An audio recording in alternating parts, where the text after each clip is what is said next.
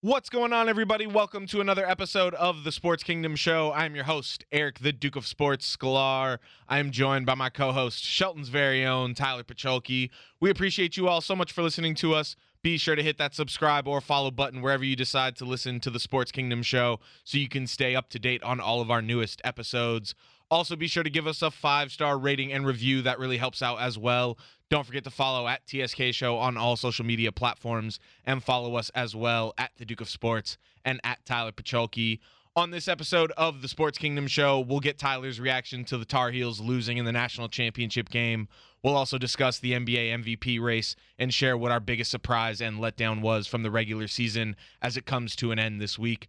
And, of course, we'll talk about the Lakers being eliminated from playoff contention with three games remaining in the regular season. All this and more on episode two forty-four of the T S K Show, coming up right now.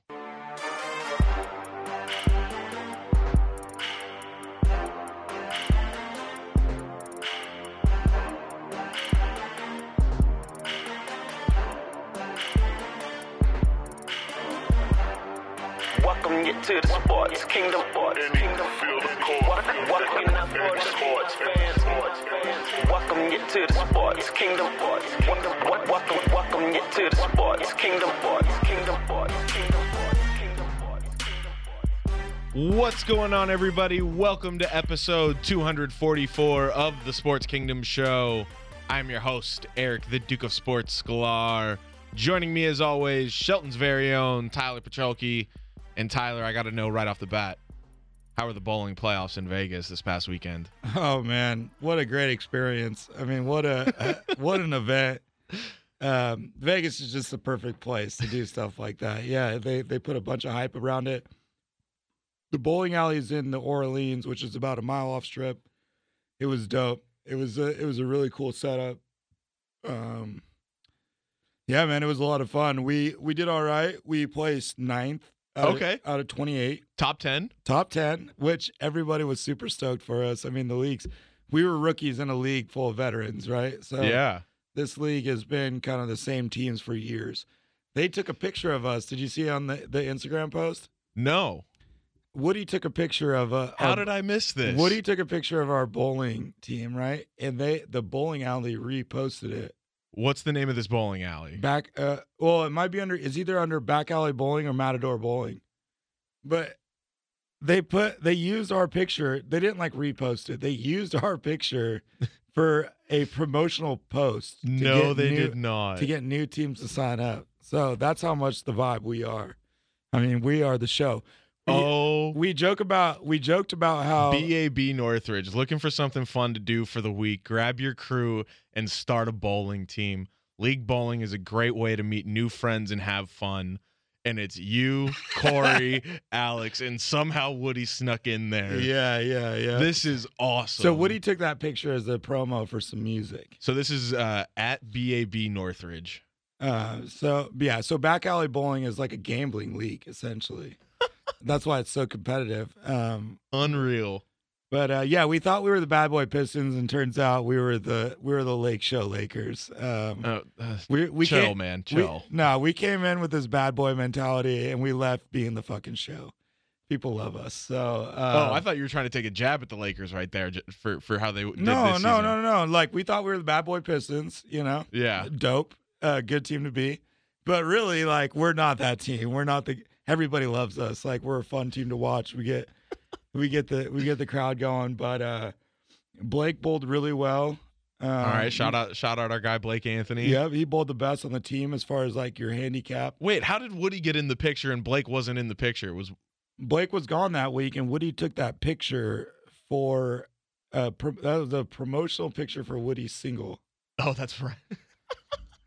So people people are using the bowling team all sorts of ways. I hope you're getting a cut out of this, Tyler. Um, it was actually it was actually a promo picture for the song "Bands." Uh, oh by, yes, by Arizona. Yes, which is like out out everywhere. Plug it real quick. Yeah, shout out Arizona, man. Arizona be making good shit. Um, iTunes, all that. Uh, but Woody, shout out Woody, wrote the song. So yes, uh, or wrote part of the song. So shout out our guy Woody Pond. Shout out Woody. So yeah, uh, all in all, bowling was dope. I mean, it was it was a sick vibe. Uh, a lot of fun. I bought new shoes. I bought bowling shoes. So you have your you have your own pair I, of bowling shoes. I, some Dexters.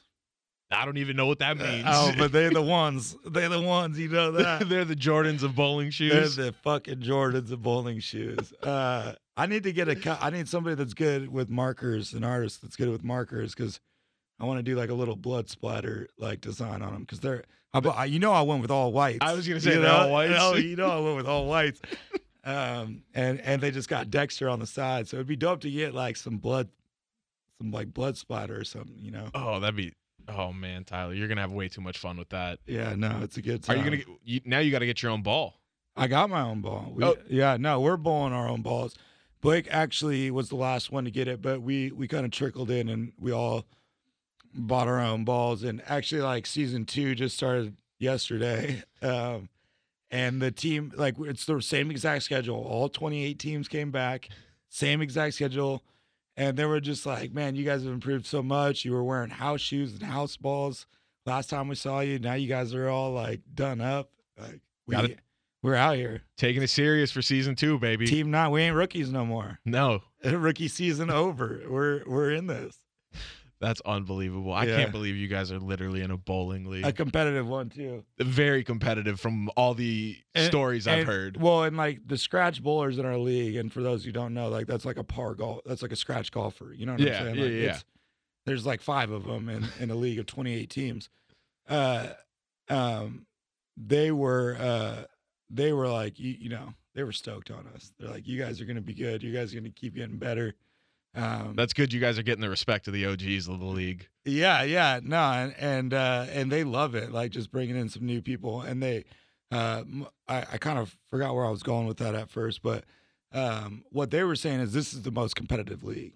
They were telling us like you guys joined the hardest one. There's because a lot of these guys bowl four or five nights a week. Oh, geez. Yeah, yeah.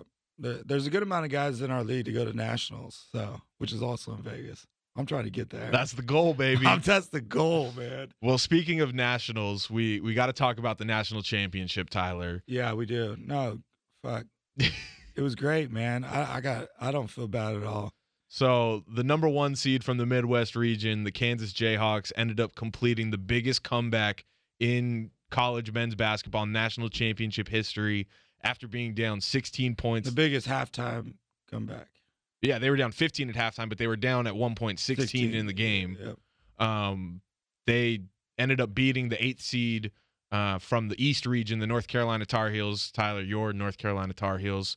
Um, Kansas felt like they got robbed by COVID nineteen when they ended the the twenty nineteen twenty twenty season as the number one overall seed. Yeah, that was a good story. Yeah, so it it, it all kind of cu- came full circle. Team full of upperclassmen, um, which was kind of why, you know, a lot of people were picking them to win uh, all year. Yeah, I mean, they were a number one seed for a reason. Yeah, yeah. Nah, such a such a great game. I mean, obviously we didn't get, get the end of it, um, but it was down to the wire, you know. Even even when it seemed like it was over, homeboy steps out of bounds and we get one more shot and Um, that was unreal. The, the last play of the national championship game with like what four point one seconds left, uh, you know, a sidelines out of bounds play. Yeah, that play was reminding me so much of the Coach Carter uh, scene where his son.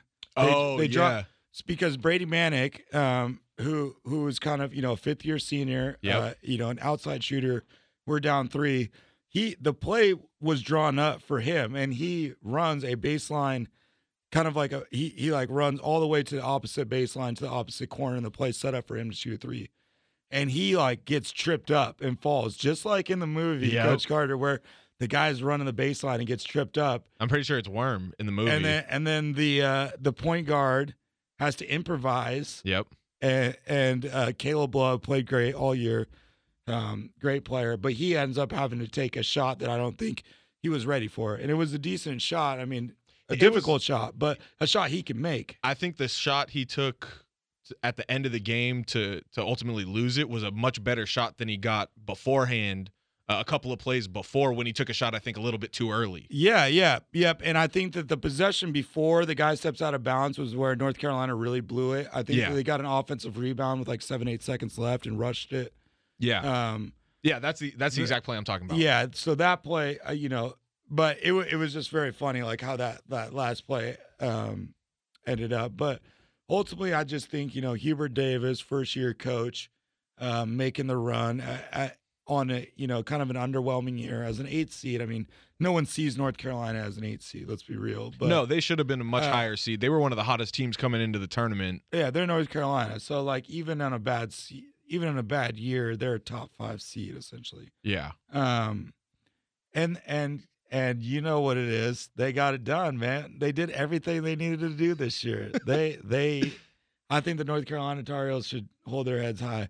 Bacot's injury at the end of the game was unfortunate. Yeah, because, I want to talk about that for a second. Because McCormick was able to hit two baby hooks under a minute left to really kind of seal the game for, for Kansas. The play right after Bacot gets hurt, Bill Self comes right down the next possession and gives it right to his big man, yeah, and his big yeah, man yeah, scores. Yeah, and it was just like they knew exactly how to exploit that as soon nah. as Bacot went down. And it's not saying that Bacot would have stopped it or not, but it would have been a different game. Um, yes. So and, that, that's tough. Uh, but ultimately, you know, ultimately I think that this North Carolina team tapped out their potential. I don't think it's – there's been years w- when we lost to Villanova, that was a kick in the gut um, because we were supposed to be a national champion. Uh, whereas this team, you know, kind of, I would say, like, got squeezed it out, you know, got the most out of their their their talent. And in in a typical, like, kind of an average season for North Carolina, they made they made it all the way to the title. And, and God damn it, they sent Mike Krzyzewski packing home. Twice. Twice. So, so um, I think North Carolina did everything they needed to. I was in Vegas for the bowling tournament to watch that North Carolina Duke game. Oh, you must have been going one, nuts! One of the best, uh, one of the best viewing experiences of my life. Where were you? What was that like? Give us the play-by-play. Uh, that sounds we, awesome. We were in the M G M Graham. Uh, we were the sports book was packed, so they have, I mean, they just have like massive jumbotrons, like chill. Oh yeah, standing room only. So we're we're in a standing room only cocktail, you know, high cocktail tables. So like, there's no chairs. You just kind of like a lean table almost. Yeah, you know. Um, but damn, there had to be one hundred fifty people watching at least. Jeez. Um, on these couple two big screens that we were standing there watching, and I bet ninety percent of the teams were going for North Carolina. Oh yeah. So it was it was I mean, it was just kind of a nice reminder that yes, the world still hates Duke. um, and uh, and it was just it was it was so so good, so satisfying to watch. Um, I didn't care what happened in the national championship game. Well, and I think in the national championship game, a lot of people before the game were saying that they didn't expect North Carolina to come out with really any fight because of what they had accomplished in the previous game against Duke. Yeah. And they came out and shut all of those people up. No, and no, it's just unfortunate no. that Kansas was able to make the comeback in the end. It's but... a game of runs. It's a game of runs. I mean, they, you know, North Carolina beat them by fifteen in the first half, but they happened to beat us by eighteen in the second half. Like, yeah, it really is, you know, just because you're down fifteen doesn't mean you can't beat them by fifteen in the next one. So especially when you're that deep into it uh, and that high of talented teams. So uh, I'm I'm stoked. I mean, this is one of the most successful years in North Carolina history to me. uh, Hubert Davis to to set to send K pack in um, in his a, first year as head coach on a couple L's. You know, he lost his last game in Cameron. He lost his last game in the tournament. Both to, first both, time they ever played in the tournament, first in the time, Final Four, and, and he loses with the with the fifty-fifty record against North Carolina. Yeah, wow. So you I didn't even think about that. So don't tell me Mike Krzyzewski has a winning record or, or has got anything on North Carolina because he doesn't. So, uh, it, it and and I don't have to say I don't have to say coach I don't have to call him coach anymore. He's just he's just K. He's just Mike Krzyzewski. You know, that that that chapter of life is over. Um, it's a new day now. Well, all right, we got uh, a lot to talk about with the N B A. So, uh, Tyler, let's uh, let's move on to the pros. Come on, you're getting paid. Ask something. Three seconds at midcourt. Final seconds. Bryant for the win. Did I miss anything while I was gone? Kobe Bryant just sucked the gravity out of the target center. What a play! Rebound O'Neal. He went airborne to fight gravity. Laid it down with two hands, baby. No regard.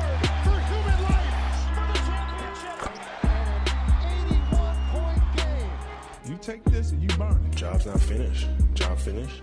I don't think so. So when you get done with this, you should be butt ass naked.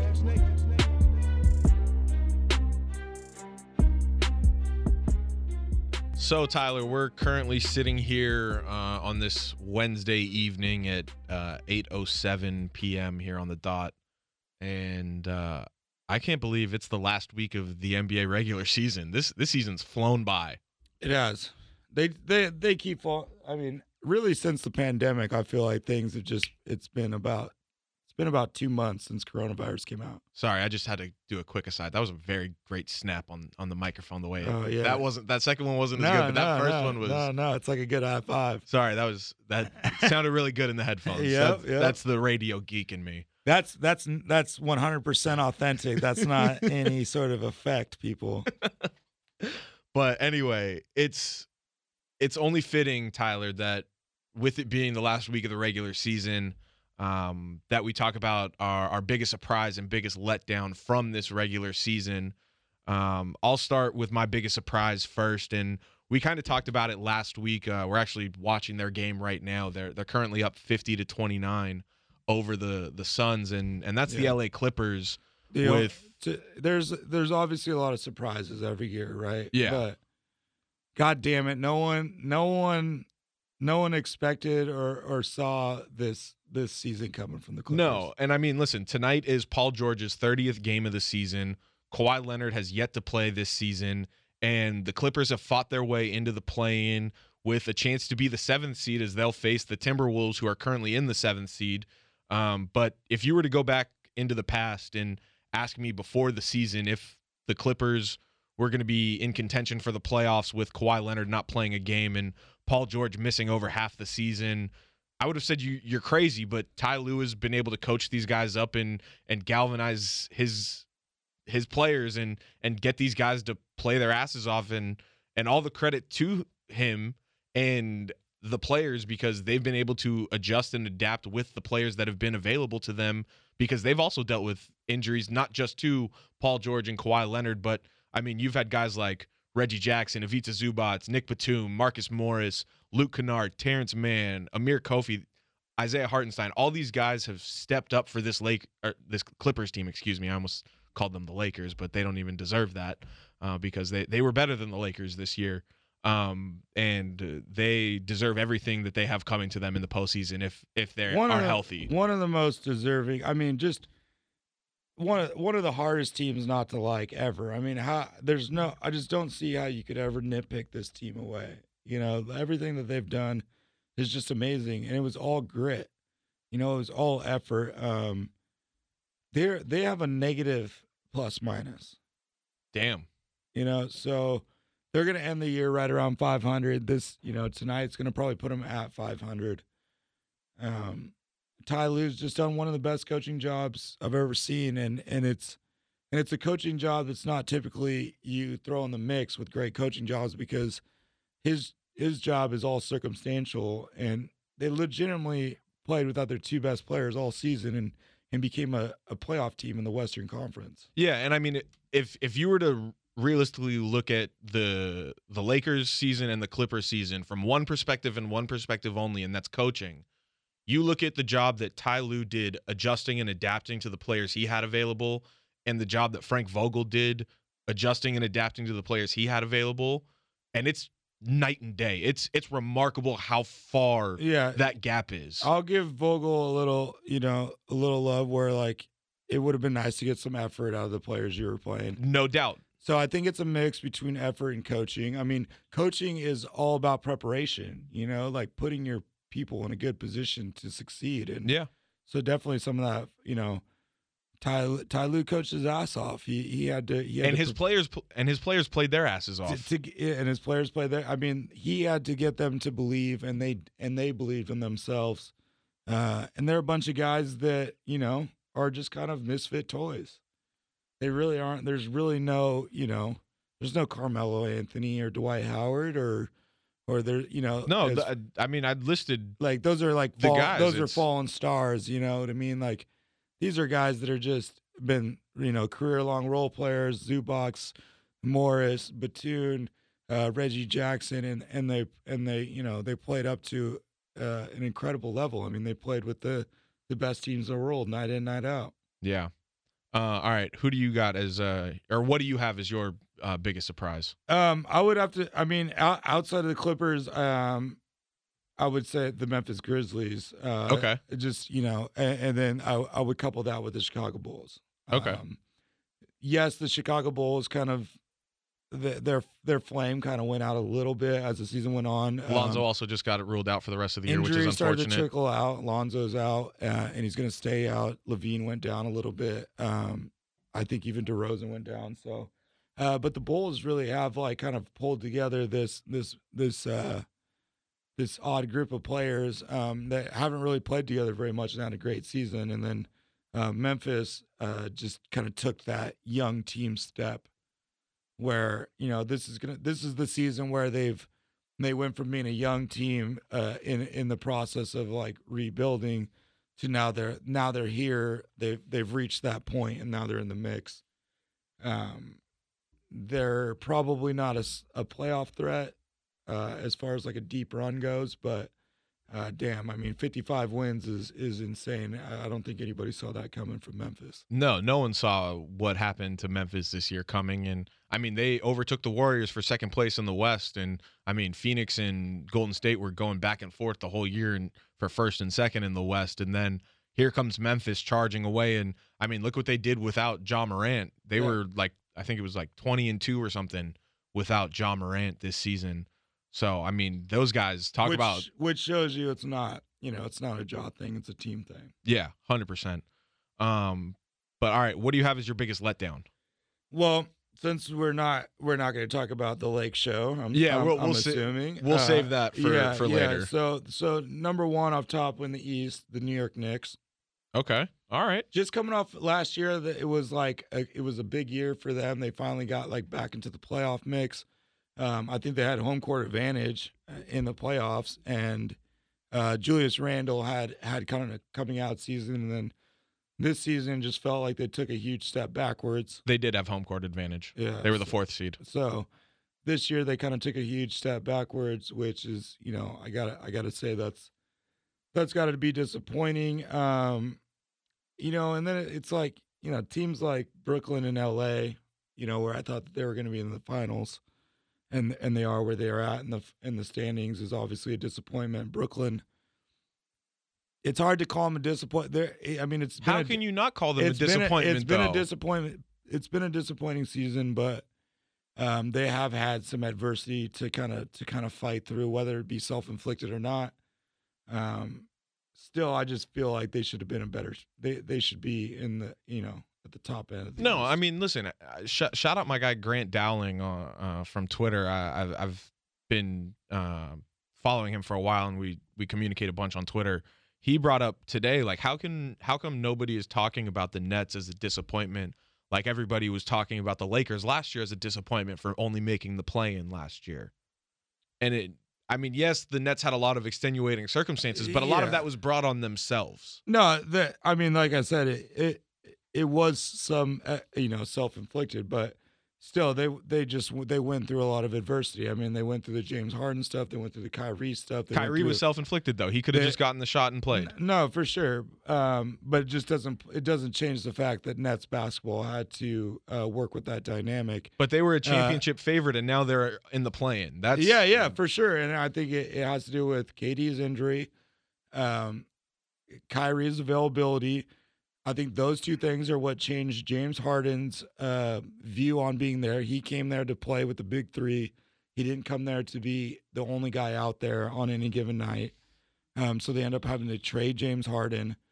Um, so I just think that between the James Harden trade, the James Harden like situation falling out due to Kyrie and K D's situation, K D's um, injury, and Kyrie's availability, um, you know, they're they're not going to win a lot of games with that all that going on. Now, there's still a disappointment because they were, I would say, a championship favorite, and they're playing five hundred basketball. And we still don't know what they look like with Ben Simmons on the court.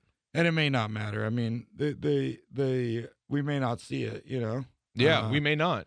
But they just need to get into they they just need to get into the dance. Um, they did that, and so we'll see what happens. Yeah, they're still a dangerous basketball team. Yeah, no, listen, when they're healthy, they're one of the most dangerous teams in the league. That's why it's, you know, I would say like Brooklyn and Los Angeles are in a different breath than say like in New York, um, because of all the, like those teams face, you know, just so much adversity, whereas New York just took a step backwards production wise. You you stopped for a second, and I thought you were going to say the team that I was going to bring up as my biggest letdown, uh, but you didn't, and, and you just continued with the Knicks. But I'll I'll bring up the team that I think is the biggest letdown, and that's the Atlanta Hawks.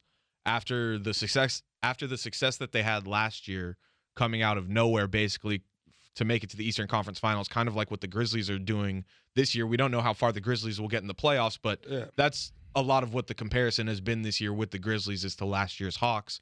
But they had Trae Young, John Collins, Clint Capella, Bojan, uh, Bogdan Bogdanovic, Danilo Gallinari, and Lou Williams all be available and playing in fifty or more games this year. And they're not even they, – they might be on the outside looking in of the play-in scenario. It's a lot tighter in the Eastern Conference. I believe they're in the, the ninth seed right now, but yeah. um, they, they're a game and a half ahead of Charlotte with, I believe, like three games left to play. So it's still mathematically possible they they probably won't fall out of the play-in, but um, – They're, they're in the playoffs. Uh, there's been five teams eliminated in the East. Oh, really? So the playoff teams are set. Okay, so uh, it's just seeding. Atlanta's in the play-in scenario after being in the Eastern Conference Finals. Yeah, and yeah. They had basically their entire core play fifty games this year at least. Yeah, no, and, and the East was really tight. I mean, there wasn't a ton of wins in the East in general. Well, that was uh, another surprise that I guess I I wanted to bring up as well was how competitive the East was. I I think the East is better than the West this, this year point. For sure. And, and I, I think that the the the banner is going to go to an Eastern Conference team. Interesting. I, I really do. I think that they've just got the the better product, and the playoffs are going to produce a better team. Interesting. Top to bottom, I mean, these, these Eastern Conference teams.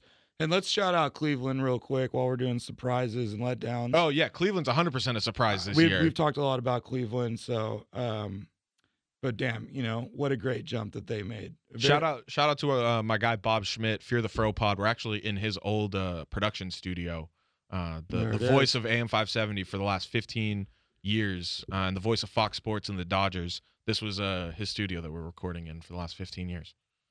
Shout out to, shout, shout out, shout out to him, Fear yeah. the Fro. Yes.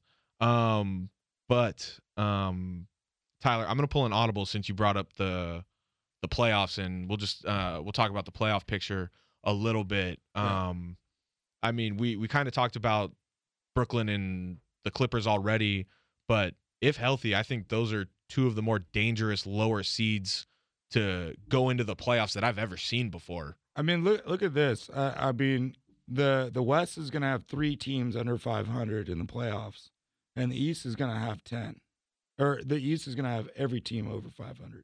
I mean, yeah. I mean, for a long time, we were seeing teams in the East be under five hundred and make it into the playoffs, and, and we with would complain. Eight teams. Yeah, and we would complain about that. Yeah, I mean, this year the eighth seed in the West is going to have a losing record. Well, if if that's not the perfect indictment on on why the play-in scenario needs to be tweaked and changed a, a little bit, I mean, if we're we're looking at the standings, the the nine and ten seed, the the Pelicans and the Spurs, they're four and five games behind the Clippers for the eighth seed. The play-in scenario shouldn't even really be needed in the Western Conference this year. No, we spoke about the bubble, the bubble format. Right, right, right. I think, I think the bubble format is perfect. This this season's a perfect example. The Eastern Conference, um, the seventh seed and the tenth seed are separated by uh, two and a half games. So there's there's there's there's that's competitive basketball right there. Yeah. And then the West, the seventh seed and the tenth seed is separated by ten and a half games. Yeah. And like that that goes back to what I was saying last you know, week so about the Lakers. They didn't even deserve to have think, a chance at I the think, play-in. I think if the nine the, if the nine and the ten seed are a certain spread from the eight seed, then you just X the play-in. It's like okay, like this year would be perfect, all right? Clippers are the eight seed, Pelicans, Spurs, you're on the outside looking in. No play-in necessary. Yeah. The the Eastern Conference, all right, we're gonna have We're gonna have Cleveland, Brooklyn play, and we're gonna have Atlanta and Charlotte play, and you know we'll see what, what happens. And I think ultimately, for me personally, in my dream scenario, and I don't think this will ever happen because I don't see the N B A ever cutting the amount of playoff teams that make the playoffs because the owners are going to want to make as much money as possible. And with playoff games, you get more revenue. It's just never going to happen that they're, they're going to cut the teams that make the playoffs. But I would cut it to six to each conference and have the play-in be for the sixth seed between the six, seven, and eight type of situation. I just I, I always felt that, like, sixteen was a great number. It uh, is, just, but like, it's more than half the league in, at that in a, point. In a bracket, it's just like, you know, sixteen out of thirty. All right, we could you leave a possibility for like a little Cinderella run. Um, you leave the you leave like a chance like where a good team might have a star injured.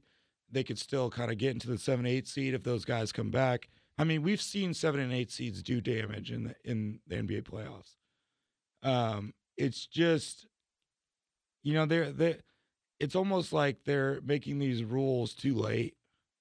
I mean, the the all those years where the West was so deep and there were ten teams deep and the yeah. the East was six teams deep. That's when you had.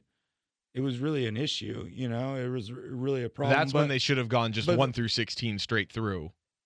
Yeah, yeah, or just do something funky. I mean, there's so many. You can get creative with this stuff, um, but and and I don't necessarily hate the this the setup now. I do think that it's it can always be perfected, and yeah. and I do think you know it was good for them to try something. Um, we'll just see, you know. See how it goes. Yeah. All right. Let's let's talk about a few other potential uh, first round matchups. One that I would really have my eye on is the possibility of Utah and Dallas playing each other at, in the four five matchup with Dallas as the four seed, Utah as the fifth seed. I would have Utah probably getting bounced in the first round against the Mavericks. Um, Luka, I think, is just incredible right now, and he's playing at an M V P caliber level. And then Utah has been falling apart lately. They have all sorts of problems in the fourth quarter, and we've seen their lack of success in the playoffs before with this this core with Donovan Mitchell, Rudy Gobert, Mike Conley, Quinn Snyder as the coach. I know they lost Joe Ingles did in a you, trade, but... Did you see the stat that came out about Donovan Mitchell's assist to Rudy Gobert? Tyler, it wasn't assists. It For, was passes. Or passes compared to Joe Ingles? He only passes... to Rudy Gobert two times a game, which it's kind of a, on one hand, it, yeah, it's a little framed because Rudy Gobert's not an offensive threat. And Donovan, why, why, why would Donovan Mitchell pass Rudy the, the ball? I mean, that'd be like Rudy switching to a perimeter player on defense. So Donovan can guard the rim. It's just like, and Donovan's not the point guard. Mike Conley's the point guard. Mike Conley's the one dishing to Rudy Gobert, usually out of a pick and roll type situation. That stat one hundred percent was found by someone fishing for something to show that uh, oh. Donovan Mitchell and Rudy Gobert's relationship is tainted. Dude, I saw a Utah beat reporter say that uh, Quinn Snyder went on like a twelve minute diatribe, like three thousand words type situation about like that whole like. stat and then like them collapsing in the fourth quarter and how he doesn't like think it's an issue and he's not worried about it come the playoffs. They have a really good team and a really battle battle tested team, um, but uh, they can't get out of the second round. Yeah, which is like that's tough because that's you, you're still like an elite basketball team, but it's almost N B A purgatory. It's just tough. Yeah, it is. It's hard because. That's that's where, you know, Portland was kind of stuck there for a while. Yeah. Um, there's been a lot of teams. I mean, we could go on forever uh, about teams that get stuck in the first and second round. But, I mean, it takes a huge jump to get to that next level. I yeah. mean, the semifinals is elite basketball, and then the conference finals is is that's true. Another level. It's another it's a, it's another step up. So and the finals is even further above that. Yeah. Um You know, but like winning playoff series consistently, which Utah has done. I mean, they're not they're not winning every playoff. Obviously, they're not not getting past the second round, but they're winning a lot of playoff games. Um, this team is right on the cusp. Like, it for sure can make a Western Conference Finals at any point in time the last five years or the next two three years. But um, ultimately, I I just can't bet my money on Utah. Um, they have a lot of things going for them, though. I mean. A defensive anchor, a number one go-to closer on offense. Yeah. That does a lot for you. So, and they, they, they've got a really good small ball team uh, with Bogdanovic and, and O'Neal. As yeah, Royce for, O'Neal. As the forwards. So, um, I honestly like Matt Dallas to me is not a threat. I, I don't like them in the playoffs just because they're a one-man band. Yeah. I just no, don't, I don't. I just don't see. I just don't like. Luka can win any game against anyone in the world one time, but can you do it four out of seven? I don't know. We'll see. Like I, I like Utah. I like Utah and Denver, and Golden State more than I like Dallas.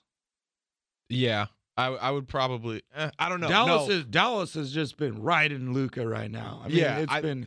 There, this looks. This is like Iverson with Philadelphia. It is just, it's a one-man show. And they look like a completely different team since they've traded Porzingis.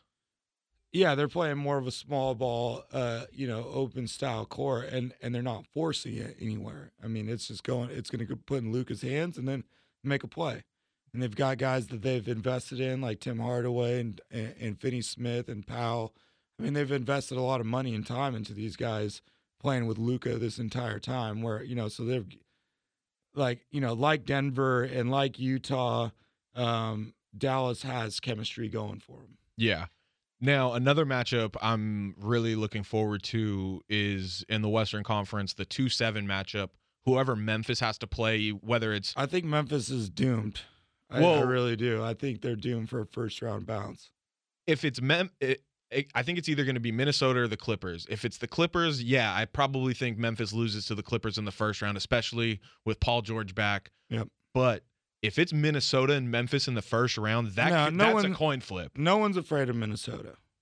No, you know, no one's afraid of Minnesota, even though they have a ton of star power. I mean, with D'Lo and Ant. And I just Kat. think with those two teams knowing what they don't, or not knowing what they don't know in terms of the playoffs, that series between a Minnesota and a Memphis, that could go seven games, and who knows what could happen. Like, yeah. And the gloves would come no, off. In no, that and Minnesota series. is kind of a wild card. I mean, they're they're they're that's a card in the deck that I'm just like Minnesota's another surprise this I'm season. I'm just like, what the fuck, you know? No, I, I'm not going to give them that because they should be this good. They've been underachievers in the past, which makes it seem like, oh, they're good this year. Okay, but. You all right, Carl, all right, I'll give you, you have, that. You have Carl Anthony Towns. You've got the th- the and he's finally been healthy for, it's probably for a season. The third or fourth best big in the league behind Embiid, Jokic, and Ant Davis. I mean, I, I think Cat's really that good. I mean, this yeah. is an all N B A type of player. D'Lo is is a a productive basketball player, borderline all star. I think he's right in that. He's been an all star. Uh, he has been an all star, but like you know that perennial. He's like right underneath that perennial uh, all star.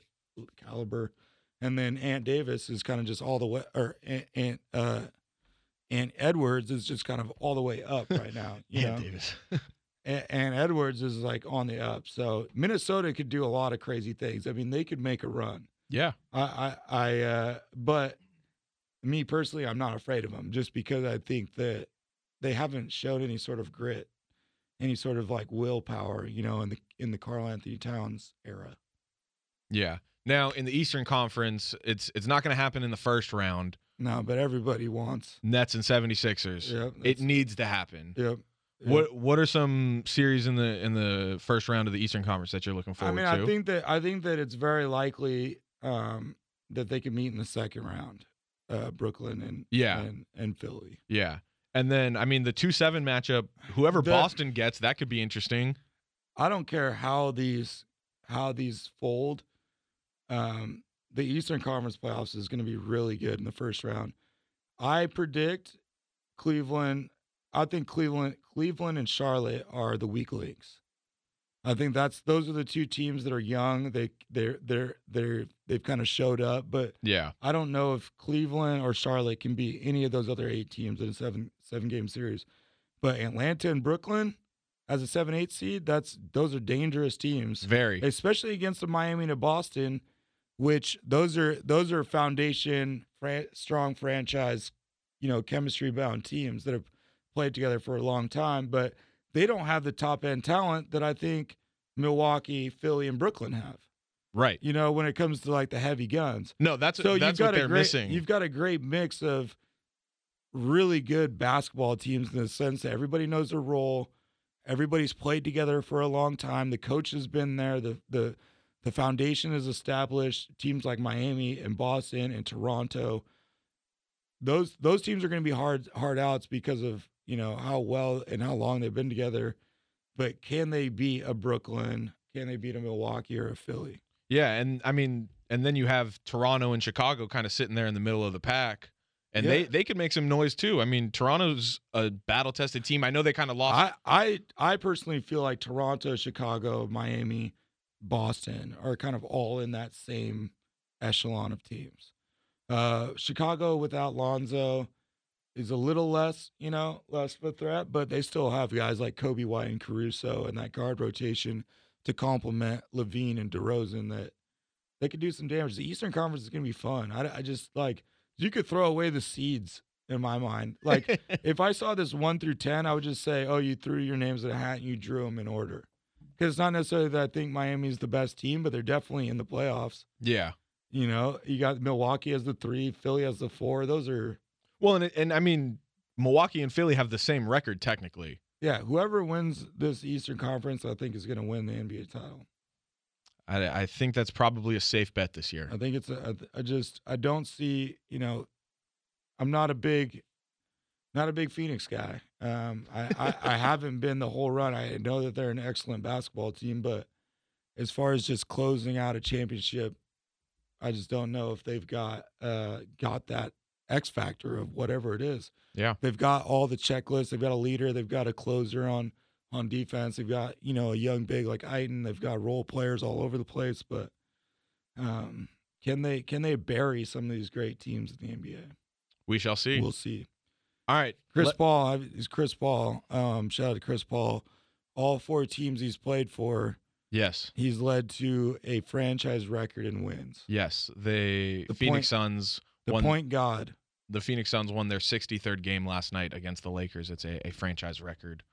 So yeah. Shout out Barkley and Charles and Dan Marley and Kevin Johnson, the the old Suns. Steve Nash. Steve Nash, Amari, Amari Stoudemire, Amari, some good. Some, Sean Marion. Phoenix has been a great basketball like program forever. Yeah, I mean they've always been competitive. So listen, they were ran by the Colangelo family for a long time. It would be dope to see Phoenix win, um, just because it's a new team in the mix and they've been good, you know, for a really long time. But I'm not going to bet on Phoenix. Well, they're down thirty-one to the Clippers right now. No D-Book, no C P three. Oh, they're no, resting tonight? Yeah. Oh, I didn't know that. Yeah, no, none of those guys. No Ayton. Of course, they played them all against the Lakers last night to eliminate them, and then they sit them all well, on the people, second night of a back-to-back like against Lakers, the Clippers. Man. People like I the know, Clippers. I know. All right, we'll get to the Lakers in a minute, Tyler. Let's let's talk about the uh, the M V P race. I wouldn't expect teams like San Antonio or Phoenix to give a fuck about what's going on in the Lakers locker room. Listen, Pop relished in the fact that he eliminated the Lakers last night, and I, I got to imagine the Suns relish, the fans probably relishing it a lot. Oh look, there's Sweetie sitting courtside, pink hair. She loves the Clippers. It's weird. Makes no sense. It's weird. Anyway, let's let's talk about the M V P race, Tyler. Um, I have five names written down as probably who I would uh, put down as my top five. Um, I'll just name the five real quick, and uh, we can kind of just jump off from there. Um, it's I'm guessing it's probably pretty similar to what you have. Uh, Embiid, Jokic, Giannis, Devin Booker, and Ja Morant. Yeah. Yeah, I'll throw Devin Booker and Ja in there, but I think the first, I just I, I think those first it. three are really the the ones. Yeah, I and to be honest with you, I don't even know if Giannis is really in the mix either. I really think it's going to be, to I, I think it's going to be back to back years where it comes down to Jokic and Embiid, and I think this year they're going to give it to Embiid, and both of them are going to walk walk out with one each. Interesting. You think they're going to give it to Embiid? I do. Um, leading scorer in the N B A. Uh, no, no Ben Simmons the whole year. Just got James Harden. Um, led his team, led his team to what could possibly be the second seed in the East. Uh, I think he's Jokic. Jokic and Embiid just have like no Ben Simmons, no Jamal Murray going for him. Yeah. So I think that they've they've they did they didn't let their teams fall off in the standings due to losing a star piece.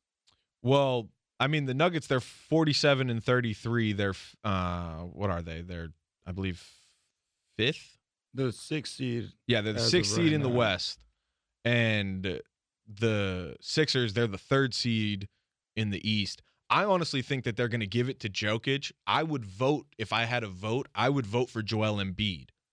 Yeah, I'm voting for Embiid, and I think they're going to end up giving it to him. The only reason I think they're going to give it to Jokic is because no one's ever averaged twenty-six, thirteen, and eight.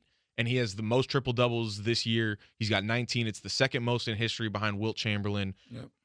With doing it all without Jamal Murray, without Michael Porter Junior Um, I th- I think ultimately they give it to Jokic again for back-to-back M V Ps, but like which I said, would, which would be crazy. Yeah, it would be crazy, but ultimately I I think Joel Embiid should be the M V P because of having to deal with Ben Simmons and James Harden and still just dominating on a night-in, night-out basis. Dominating. Dominating. I mean, thirty points a game from the from the from the center position, you know, we haven't seen that since Shaq. Yeah. I mean, yeah. thirty and twelve, you know, I mean, w- one steal, one and a half blocks, just a dominating season. Yeah. I think um, as far as Devin Booker and, and Ja Morant go, I think the one thing that Devin Booker really has going for him is how he played without Chris Paul. And the wins. I mean, it's, yeah. it, the wins the wins help a lot. sixty-three wins, probably not sixty-four tonight. If- I just think that the Denver or uh, Phoenix is too good of a well-rounded team. It's tough to give it to one specific guy. For sure. And same thing with the the Grizzlies. We talked about it a little bit earlier. I, th- I think I said the, the Grizzlies are like twenty and two without Ja Morant this year, and that realistically hurts his M V P chances when you're talking about most valuable player. If if you're the most valuable player, usually your team takes a step back if you're not in the lineup. Jokic leads his team in points, rebounds, assists, steals, and blocks. Jesus. Pretty good. Does M- does Embiid do the same thing? Uh, I don't think he leads his team in assists. Let's see. Um, but uh, no, he only leads it in points, rebounds, and blocks. Yep. Tyrese Maxey leads the team in assists, and Matisse Thybulle leads the team in steals. And Thybulle is a, an elite steals guy, so that's not a, not the worst. No. No, no, not, not at all. And and uh, and Embiid is zero point one assists behind Maxey. Maxey, so I so mean, they're both averaging four assists a game. Yeah, yeah, almost five. And, and Embiid's at four point two, Maxey's at four point three. Yeah, okay, so just on just a little over four four assists a game. Yep. Wow. Yeah, so I mean, yeah, I think it should be Joel Embiid, but it'll probably go to Jokic. I, I'm hopeful. Fingers crossed. Just, just because I think both guys deserve the last two years, where I think sometimes that kind of shit comes into voting, where it's like we gave it to Jokic last year, we're going to give it to Embiid this year. They both got one, and they both got one in a two-year span where they were two, clearly like the two best players. Yeah, definitely. But all right, Tyler, let's uh let's get out of here on this note. Let's let's end it with the Lake Show Lowdown. Kind of give our final thoughts on the Lakers, because they the were the Lakers suck, and we're out. See you later. ne- see you next week, guys. That'll do it for the twenty twenty-two Los Angeles Lakers. Basically, I mean, technically they still got three more games to go, but they were officially eliminated from playoff contention last I heard night. The South Bay Lakers are going to show up for these last three games. Dude, Mac McClung might be the the G League M V P, which is dope. Mac's dope. I mean. Mac's cool because everybody thought that he was just not going to make it. I mean, everyone kind of just pawned him off. Well, they thought a, he was a gimmick. They thought he was a YouTube star. Um, they thought that that was kind of his motivation. I think one of the best things Mac ever did was his freshman year of college when he got to campus at Georgetown. He shut down his social media, which was just like unheard of. I mean, for, for guys like him that had a massive, massive social media following, I mean, he's right up there with guys like Tristan Jazz, who's a YouTuber, no, he and was, LaMelo he, Ball. Who he was up a, there with Zion too. Yeah, so that's what I'm. So like he's up there with guys like LaMelo and Zion, and guys up there like Tristan Jazz, who is like an influencer. You know, where people thought he was more Tristan Jazz than LaMelo. Yeah. Which it turns out he's a. This is a certified hooper. Yeah, I mean. Listen, this is this is where the Lakers season is at. And he we're just talking kept, about Mac McClung. Just kept working. Just, well. No, no, that's no shade at Mac yeah, McClung. Yeah, yeah, but but he's he's kept it working, and he's kept his head down, and and he didn't he didn't settle for being a gimmick. No, and he had a legit chance to make this open like this Lakers roster this year for opening night. Hey, these if he comes out here and plays three games for the Lakers really well, you never know. Maybe he gets a shot somewhere. Maybe, maybe it doesn't have to be the Lakers. No, it doesn't. But yeah, so anyway. That, and to be honest with you, Lakers need guys like that. I mean, I think that this this Laker team needs a shot of adrenaline. You know, just No, I, all those old bones are just not. Stanley Johnson should be back next year. Wenyen Gabriel should be back next year. Austin Reeves will obviously be back I'll, next I'll year. I'll pause on Gabriel, but for sure, like I think that Austin Reeves is the the guy that was like the diamond in the rough. Stanley Johnson, you know, if he wants to be a third string guy next year, that would be cool, um, because he's an energy guy. Yeah, and, and you know they really missed guys like Caruso. That, you know, they thought maybe T H T would be that guy, and he just wasn't. Yeah. Um, Overall, just this season, I mean, just I've said it before, I'll say it again, just organizational failure from top to bottom. Front office, coaching, players, everybody involved. So many different fronts that need to be addressed this offseason. Um, I mean, I was just, I was completely wrong about this team, but I, I think I – adjusted my expectations accordingly as the season went on and more and more stuff was revealed about this team, uh, really, that was on the court. And I just, they just, just still found a just, new way to disappoint it, me every week. It just wasn't, it wasn't the, the LeBron marriage with the Lakers has gone, gone bad because the guy that he, The guy that LeBron late in his career wanted to hitch his wagon to was a guy that's just been fragile. I mean, well, LeBron's been fragile too, but he, but he's this, missed the most amount of games he's ever missed in his career. But this, but this is the time in his career where you thought that that was going to happen. I guess, you know what I mean. Like LeBron, I believe that LeBron wanted to play with a young superstar to take a load off. Uh, same exact thing with Russell Russell Westbrook. Like I believe that. Russell didn't want to be the number one or two guy anymore. He wanted to be a complementary piece nah, and part of a big three.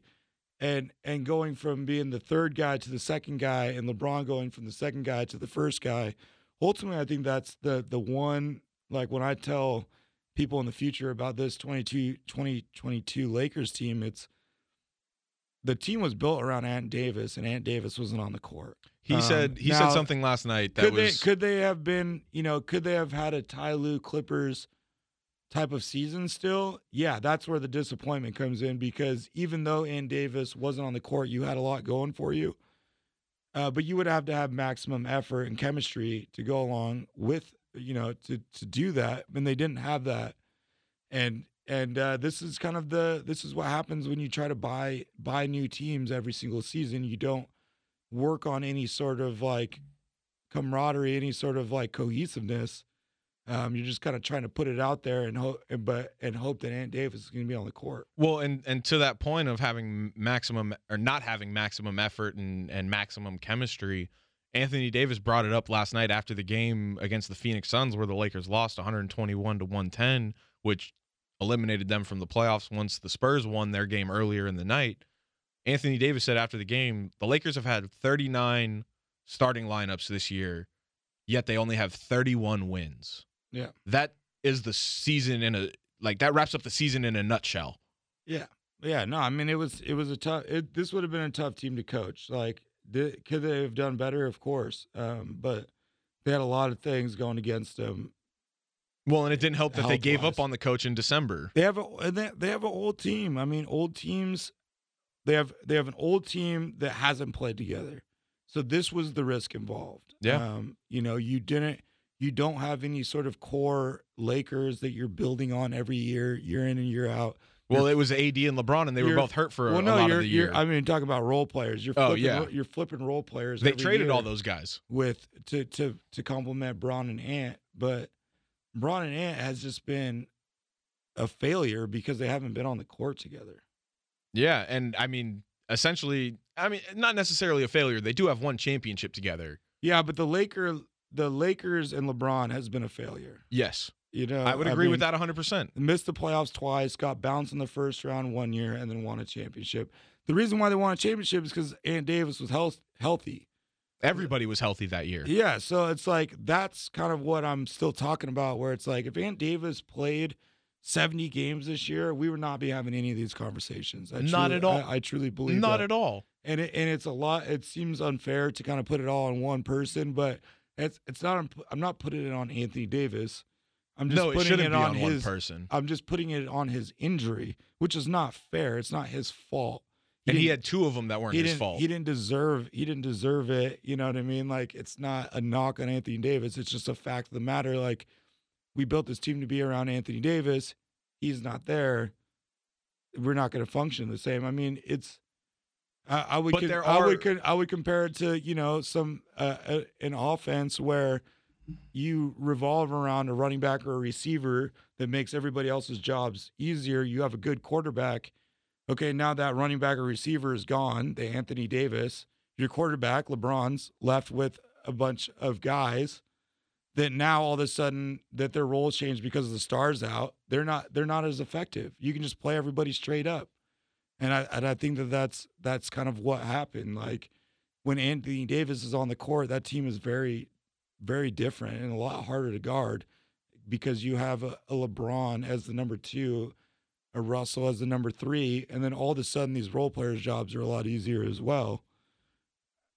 You know, it, they they just didn't get that.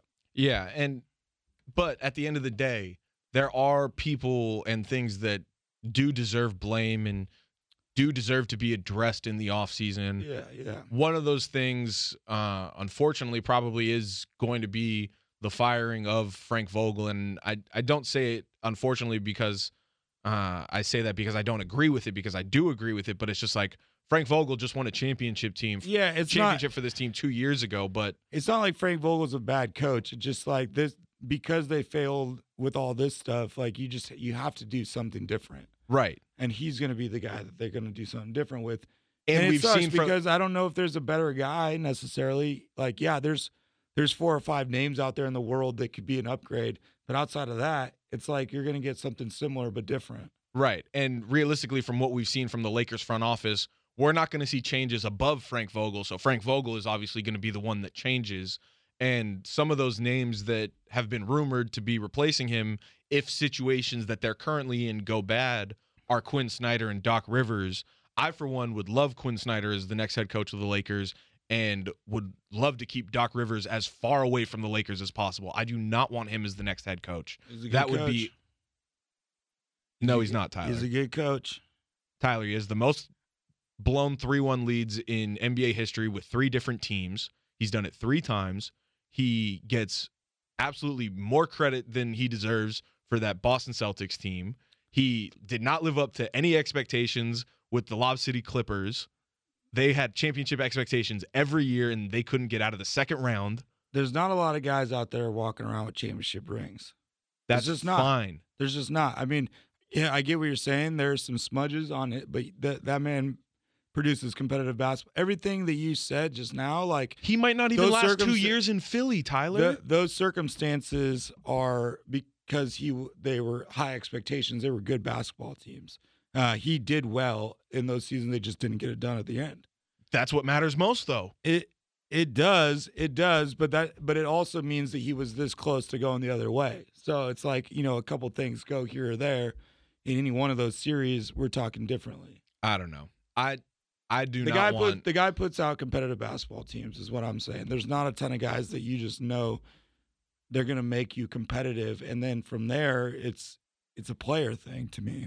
If Doc Rivers becomes the head coach of the Lakers, half the fan base will riot. I don't think that's going to happen. I mean, I think he's going to stay in Philly. It Not just, if James Harden says, yeah. I won't sign an extension unless you get rid of Doc Rivers. That would be that would be tough. Daryl Morey will but, one hundred percent side with James Harden over yeah, Doc Rivers. Yeah, for sure. But we'll, we got to see what happens first. Yeah. I mean, there's a really important stretch coming up here, the N B A playoffs, that, that will make or break this kind of decision. Yeah, I mean, Quinn Snyder's the head coach of the Jazz right now. Doc Rivers is with the seventy-sixers. So, I mean, a lot of things yeah. would have to happen for either of those guys to potentially become the Lakers' next head coach.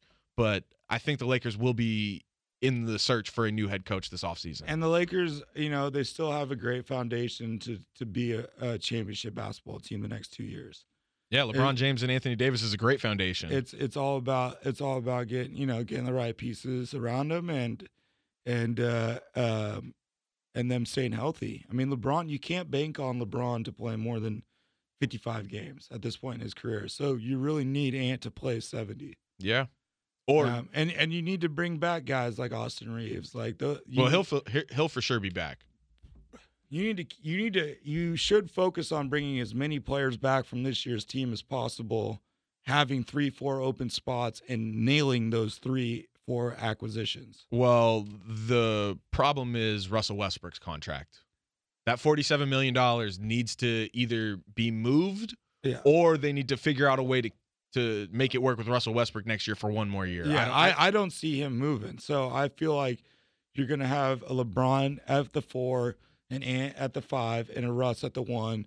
You've got to find you've got to find some some some players that can play at that two and that three spot. Shooters. They, they've got to be shooters. shooters. They, they got to be three and D guys. Um, and if and if not, you're going to do that. Then you got to find a center to play with Ant and LeBron. Um, so it's but but on top of that, I think it really is crucial. I don't care who it is, Gabriel, Reeves, T H T, Malik Monk, Malik Monk. I don't you know I don't care who it is. You have to bring back four or five role players, whether they're second or third string, or maybe one of them is a starter. You've got to bring back some. You got to have continuity. You got to. Like, it doesn't even have to be the four or five best guys. You just need a half of that half this team half that team next year needs to be from last year. Unfortunately, that's that's going to be a lot easier said than done. Yeah, I mean, uh, if top priorities Malik Monk, he's Austin gonna have Reeves, to take a discount though. He did this year. Yeah, you know? And he had a great season. K C P did a very similar thing with the Lakers. K C P was also a clutch client. One one uh one um. One-year deals, you know what I mean? Yeah. Uh, he bet on himself. He didn't get a deal to his third season. Yeah. So uh, I, I, you know, I think that that's the Lakers are going to hang their hat on the big three, which is which is old and brittle. So they really they really need to nail the transition of signing some of these guys back and really nailing, you know, the center that brings shot blocking and defense, the outside shooting. You know, you really need to nail those positions. I really. Don't see Russell Westbrook on the Lakers next year. I think potentially one move that could possibly happen, and it's been rumored and kind of talked about. John it was kind Wall. Of, no, I've, I do not want that to happen. That would be the same. That's the same but different. Exactly.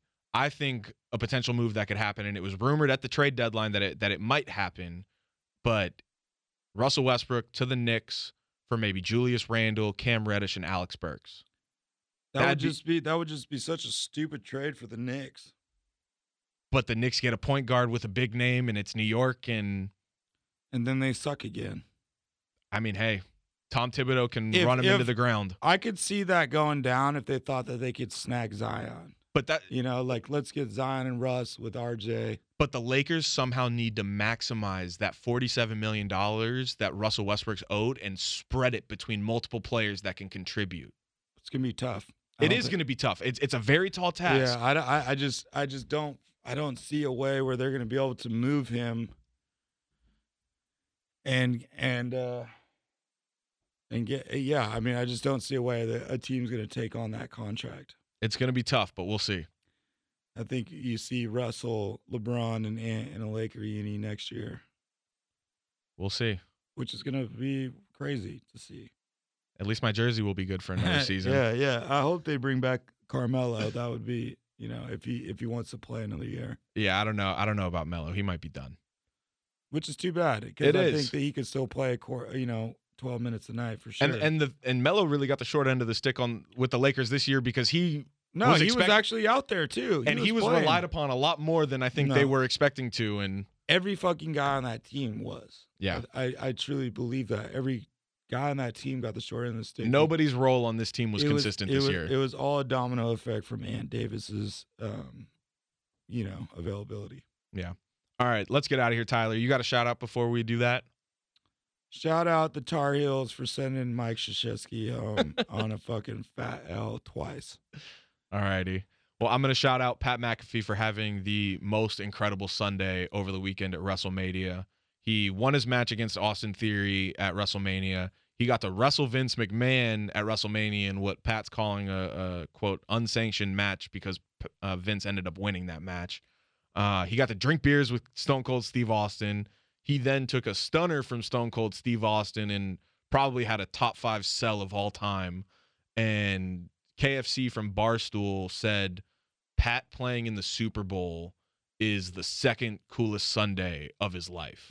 And he's one hundred percent right because yeah. what happened to Pat on Sunday is straight out of a movie. You you couldn't write a script any better than that. A nerd's dream. Yeah, I mean, I don't, I don't know if you were into wrestling when I you were ne- a kid. I was never into wrestling. I was into it no. for a period as a kid, and it then was, it was very much, it was very much one of those things that I was, I was teasing people for. I was very much against it. I thought it was a joke. I've only recently started to get back into it just because of Pat, and that's that's really the only thing I well, followed. I mean, it. I just, I was such a sports nut that like I didn't, I didn't understand the show aspect of it, where it, it really is a T V show. It's not a It's yeah. like a soap opera. It's a long. It's a male. It's a male soap opera. It's a long-running soap opera uh, full of drama and acting. Um, I mean, don't don't freak out. I know the moves are real. Yeah, no, the athleticism and the, and the pain is real, but but it's a show. It's similar to like the fucking Cirque There's a story. Soleil, you know, yeah, like, a... those are athletic people doing crazy shit, but it's it's a show. Yeah. Um, it's not. It's not like we don't. It's not one of those things where we don't know what's going to happen when it starts to when it ends. You yeah. know, they know. Yeah. Uh, but I will say this, I'm I've I've completely one hundred percent committed to WrestleMania twenty twenty-three in Los Angeles. Yes, next year in L A. Yeah, I'm going for sure. I'm down. Yeah, yeah. No, well, because Blake's been planning it for years. Oh yeah, Blake's big, Blake's huge into wrestling. Yeah, yeah. And he's he's pretty good with predictions. Oh, I mean, I, I, think, I gotta text him. I, I think I, a lot of people like I mean, I think people always can kind of, the good wrestling fans kind of figure it out, but he thinks that The Rock's going to show up. Yeah. Because it's in Hollywood and all that kind of stuff. So, well, and Roman Reigns is the, the Universal Champion now after beating Brock Lesnar at WrestleMania this past weekend. So, Roman Reigns versus Rock is what he says is going to be the the the event. That's a, that's like The Rock's nephew. So, yeah, it's like yeah, the, yeah. the whole family bloodline thing. So, I'll definitely go to uh, to enjoy that. It'll be fun. Just scream your face off. And Um, I love the movie Ready to Rumble, which is like, I think it was made by W W E and M T V, like in the early two thousands. Oh yeah, I remember that movie.